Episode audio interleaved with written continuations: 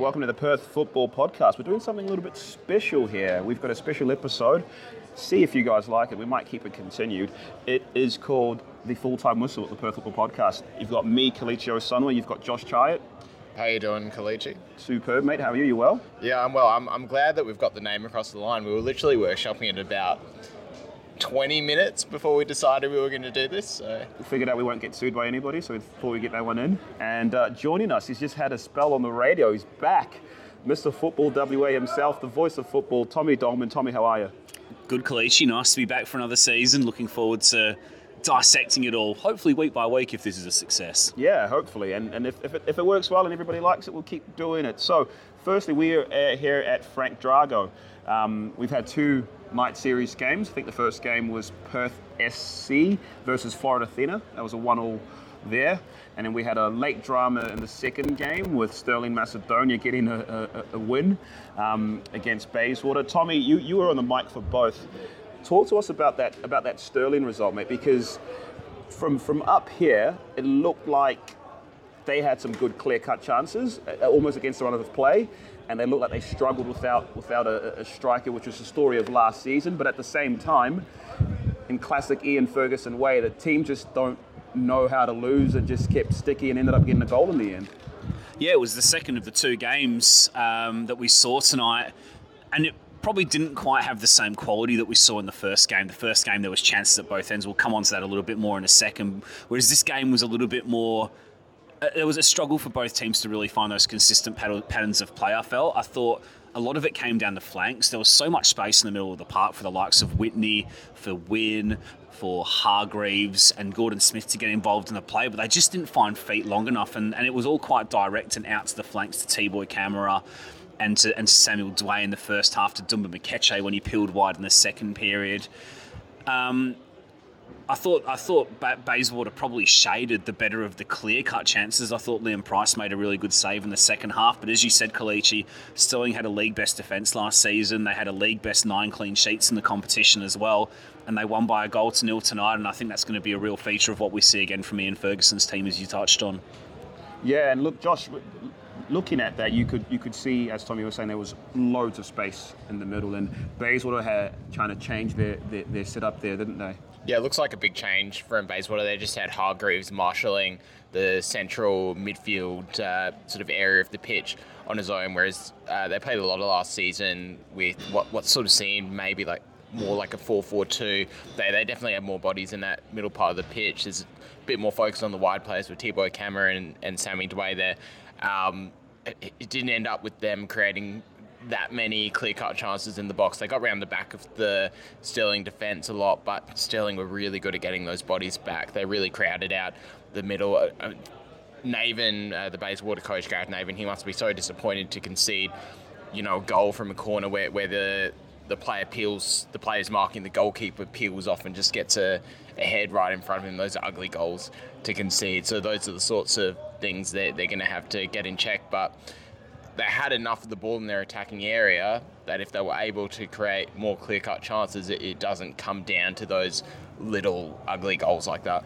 And look, Tommy, you, you, did say that there was loads of space in that midfield for Stirling, and of course it is early days, but they are missing the likes of Dejan Spiseski, they are missing the likes of Giles Davis. So, you know, what happens when those boys come back and, and are able to take those that, that space? You can see them being a little bit more solid in those areas as well. I think it's all about the configuration, really, to be honest. I think that's what's going to be the key thing. Obviously, you say Spiseski, their captain's going to slot in. That's going to make a big difference because he's going to be able to sit at the base in the midfield and allow the likes of Wynn and Whitney to perhaps show a little bit more craft and get forward and have that bit more of a license. Um, Stirling, Stirling have obviously added a couple of attackers this season as well. The goals were, which was the goals were probably their weak area if they did have a weak area in their first excellent season after promotion from Division One. They've added the likes of Richard House from Kingsway, who we saw tonight, Daniel Zivkovic, um, also um, is across as well, and, and a certain uh, striker who played for another team in the NPL um, last season, who we didn't see tonight, might well be playing for them this year as well, who's quite a handy player. So, look, there's there's plenty to look forward to for Stirling. I think both teams can probably take positives out of the game, but at the end of the day, it probably wasn't the best game of football we'll see in this pre-season. While, while, while I've got you talking about Stirling, Tommy, um, any any players stood out for you from Stirling and from your initial thoughts, where you thought, oh, this person's a little bit exciting, or want to see what, what, what the season might be for them as well?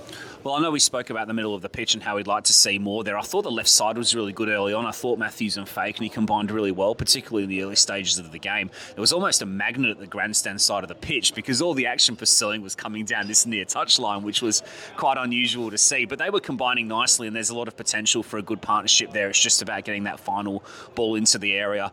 And then I think uh, um, I think Josh touched on it a little bit before as well. Palmateer and Jankulovski, one of the best centre back partnerships in the in the division. Um, it doesn't look like it's going to be any different again this year. They were excellent. They were commanding throughout. And whilst we said that they did have some joy, um, ultimately Dumba Mikeche had to peel wide left in the second half to get more involved in the game, and that's where Bayswater started to get a bit of joy, and also down the flanks in the first half from Dwayne Kamara. So, yeah, I, I thought the back, I thought the left hand side and, and, and the defence were the big positives for Stirling in the night.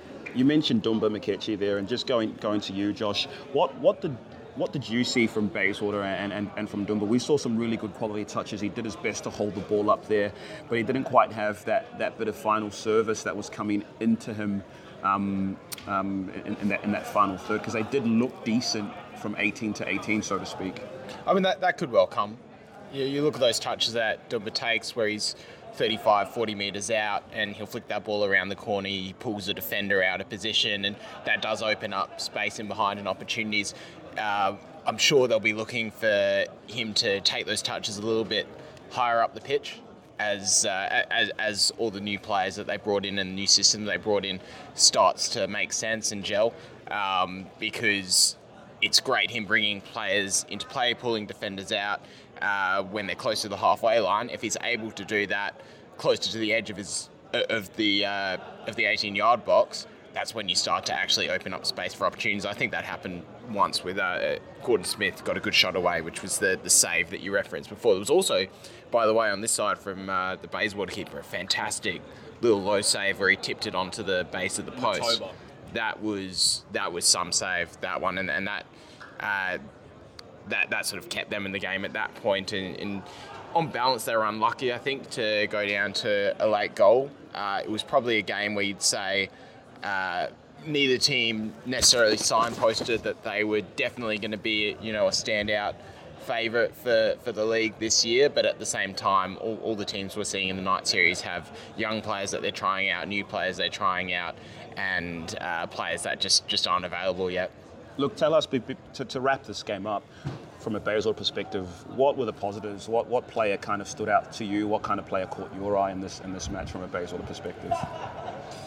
Uh, I, I, thought, um, I thought, you know, Southgate strong again at the back. I think he's he's always good. I think Hargreaves is definitely a player as well who, um, you know, he was so consistent for them last year, and he is being asked to do more, particularly on the defensive end.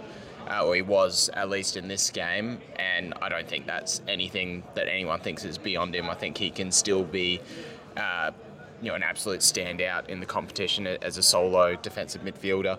Um, Sammy Dway, nice touches. He had a decent season for Gwelup in, in, a pretty poor Gwelup team last year, and if he can add uh, some of that final service, some some of that uh, final uh, panache to his game with Bayswater under the coaching of Gareth Naven, then he can actually start to progress into a really good NPL quality player. You mentioned final panache, and there was a goal in the last minute of this game, and there was also a late goal in the Floreat Athena Perth SC game with um, Abdul Osman scoring that one to make it 1 1. Um, what, was, what was your thoughts, Tommy, on, on, that game, on that performance? What did you notice um, from, from both of the sides, really? I, re- I really enjoyed the game, and I really thought that both teams could be really pleased with how the game went. So I know that um, Bayswater sorry, Floreat conceded the goal very late and Perth got the equaliser at the death. But I thought um, Perth played really well and were worthy of the, the point that they got in this night series game. And I thought Floreat also showed enough. particular for them. Yeah, once um, once they did make some changes, which we'll probably go into a little bit more depth. Um, into shortly. Um, but yeah, I thought it was an enjoyable game. There was chances at both ends. Um, notable as well that no Luke Radonjic or no Jason Saldaris in goal for either team. So we had Gianluca Di Felice for Freeman, uh, sorry for Floreat Athena, and also Rocco Liberti in goal for Perth Soccer Club. And both of those young goalkeepers performed very admirably and and certainly didn't look out of place. So they'll be looking to provide a little bit of competition. But yeah, in terms of that game, and you're looking at it as a result. Um, a good break from Abdul Osman, obviously, to get that late header. Superb cross from Josh Kaller as well, it should be said, to rescue that ball and to keep it alive. Um, but I think the point was a, a fair result and a, and a, result and a performance that both teams can be pleased with. And Josh, your, your overall thoughts from that performance or that match? Yeah, it's one of those games where, I, I, again, uh, I don't know if we can take too much out of the night series games that we've seen so far it's maybe not a, a barometer of where the teams are necessarily going to be this season. I know Perth had a lot of players that they didn't have available. Floreat tried a, a lot of youngsters in the second half when Perth did uh, come to the ascendancy. Um, uh, I, I, thought your call on the goalkeepers was a good one. Di Felice for Floreat, I think, made a number of really good saves. There were a couple of times where he looked like he may have been a bit slow or nervous coming off of his line, but he's covered for it by uh, covering the goal well and, making good one-on-one stops. Um, if you take a look at Perth, Abdullah Osman had a really good season for Armadale last year, so he's a big in. They've also got Gordon Perkins, who wasn't playing tonight, who everybody knows scored that famous scorpion kick last season, the undisputed goal of the year in the NPL men's competition. So John, O'Re- John O'Reilly's listening to this, pulling his hair out, saying those are both my boys. Oh, they, they were year, but that, that's what happens in football, isn't it? You know, players move around, and you know, Perth is a, a story club with a big reputation, so it'll have a gravitational pull for players. And they were, as we all know, they were disappointed with where they finished, finishing in the bottom bottom half of the table last year. So they've gone out, they've made some signings. We spoke about it in an interview uh, with uh, Mark Wingell, the coach, which is uh, on the Facebook page and the Instagram, uh, which everyone can check out as well. Shout out for the plug, thank you. Got to get some plugs out there. Uh, and, you know, it'd be interesting to see if they can continue to progress and deliver some of the same form they did last year in a different coloured shirt. Same same question coming that we mentioned earlier for yourself, Tommy. What what kind of players impressed you? Any any things that you noticed from that performance? Of course, Floreat do now have Noah Shamaki coming back to the side. Um, they had a different kind of like midfield setting there. Um, with McManus now back to playing out wide and not necessarily playing fullback. Um, yeah, like no no no Saldaris and goals. There's quite a, quite a bit to, to, to look at there from a Floreat perspective. Oh, for me, Shamaki was the most outstanding player in the first half. He was the one that was um, looking the most dangerous by, by a mile for Floreat, and just his all-round centre forwards performance. He was coming to the ball and meeting it at feet, providing his teammates with an option. He was also holding it up and allowing the likes of Ambrogio, the aforementioned McManus, Brown Montgomery as well to sort of get forward as those attacking midfielders like well, to Brown, do. Brown Montgomery. Yeah, they looked very sharp, Floreat, and there's no reason not to think that they'll be up there contending again uh, based on the based on what we've seen. I know there's no Robert Petkov, um, and Shamaki was playing for him tonight. Uh, based on what we've seen this evening, uh, given I've only seen one game, but I don't think that's going to affect them too much. Shamaki looks a more than capable replacement. Obviously, a second spell with the club, having previously played for Floreat in the NPL WA and yeah, there was a lot to like about uh, uh, a lot to like about how that sort of fluidity going forward was. They just didn't quite have the the punch to put Perth away when Perth were probably still trying to feel their way into the game. Whereas, I mean, I think Josh might want to touch on this on the next question, but Perth made some very smart changes in the second half and did make some adjustments, and that was how they got back into the game. But a couple of players in particular. Um, uh, David Ninkovic, new player who's, who's come in. He's previously played uh, semi professionally in Serbia. Um, he looks like a real sort of guy who likes to pick up the ball, break lines, and, and drive through the heart of teams' defences.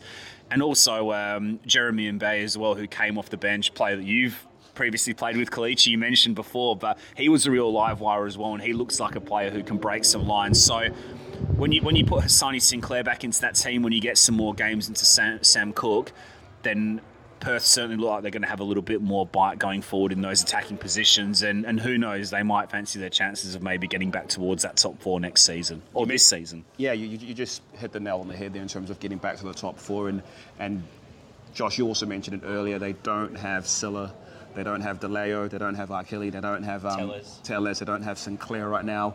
They put out a really good performance with these lads, and if you think about the players that they've got back, it's, it's almost in their DNA to, to be challenging in these situations. But let's let's temper it down a little bit and just say, look, what impressed you from that performance, especially in that second half when those changes were made? Yeah. Well, I mean, Tommy did say I'd go through the change, but then he covered everything. This, this guy, this guy's football mind is is something special. Uh, the Well, you said about you said about dropping an eight into a six, so that Perth had an extra player at the base of the midfield to, to stop Floreat. Oh, okay, yeah, that is something we didn't cover. Yeah, so um, and initially, and, and this is a bit different from what Osman was doing with Armadale, uh, where he he seemed to play more on, on the defensive side of the midfield, and uh, he did tell after the game, you know, he was happy that he got a bit more license now to, to go a bit further forward. So they were sort of playing with two tens with himself and. Uh, need to be reminded of the, the other player that they had in, in midfield there Yeah. uh, in the 18. But um, uh, Zimmerino then was uh, was playing really as a lone six, and it probably left them a little bit exposed when Floreat were coming through in numbers and, and they were driving and getting the ball through. Um, and, and actually uh, getting ball through to Shamaki, and Shamaki was able to isolate uh, one of one of the other centre back. Uh, they got a bit more protection in there by playing two sixes and, and they rotated a bit as well. So sometimes Marino found himself going forward and the other players, uh, the other centre midfielders were clever. So Osman was dropping in, uh, that sort of thing. And, and that was something that probably gave them a bit of a foundation and they really did dominate the ball in the second half. I think Floreat were kind of feeding off scraps. Yeah, that, that, that second half, you could you could see you could see them get back to their way of playing because last season, and even speaking to Mark at the end of the game, he, he mentioned that last year from the 18 yard to the other 18 yard, they were really, really good, but they struggled um, with personality in terms of defending their own 18 yard box, but then also struggled with clinical finishing and supply um, to, to, to get the goal. So seeing seeing Abdul Osman, and if you if you recall the the State Cup final game was was changed when McKenna came onto the pitch and gave Osman a bit more license to get up and to do those marauding runs in that game as well. So it'll be interesting to see how, how that all looks out. But boys, what an absolute cracking day of football. The the the the, the weather has been superb, the night's been superb, a, a whole host of uh, individuals here, some great football to watch. So, boys, any, any parting last words or anything that we want to say um, to, to finish off the pod? Well, I don't know, Tommy, did you uh, catch, because these were a couple of games on tonight, but it's pretty busy this time of year, and there's State League night series, there's the other NPL men's night series games going on. Did you catch any of the other results? So elsewhere, we know that Armadale defeated Balcatta by three goals to one. That was the first game of the doubleheader down at Dalmatinac Park. The second game, we don't have confirmation of full time yet, but last we heard it was Cockburn 1, Perth Red Star nil. So to be confirmed on that result, that one might not be finalised. And as Josh said, it's a busy time of year. Sunday, there's still two more games to complete. Um, the other group to which we saw tonight, that's Glory versus Kingsway and Inglewood versus Sorrento. And if you're looking for a bit of NPL WA night series action, go and check it out, Inglewood Stadium, 5 pm Sunday afternoon. Cheers, Tommy. And, and Josh, anything else to, to, to, to wrap this up with? Oh yeah, I was down there uh, last Sunday at Inglewood Stadium, and the vibe for a sundowner, like that's the best Sunday sesh that you're gonna that you're gonna get. It's not traditional, but honestly, head down there. All the identities are down there. All the coaches and the players are down there checking out their opposition for the upcoming games. Bar's so open. the bar the bar is open down there. So uh, these are absolutely fantastic places to spend your summer. I know I'm giving a pump for the local football because I love it, and we and, all love and it. so here. you should, and we want to give them a pump as well, and hopefully they give us a pump. Uh, and, and a financial pump, and, and make sure that we're very c- continually able to provide these content to you. Ladies and gentlemen, thank All you so much. today. That is uh, episode one of the uh, Perth Football Podcast full time whistle. Hopefully, you enjoyed it. Just realised now um, this is not necessarily my favourite time of the year, but I remember like going up to Cockburn last week and realising that it's now football from now until October.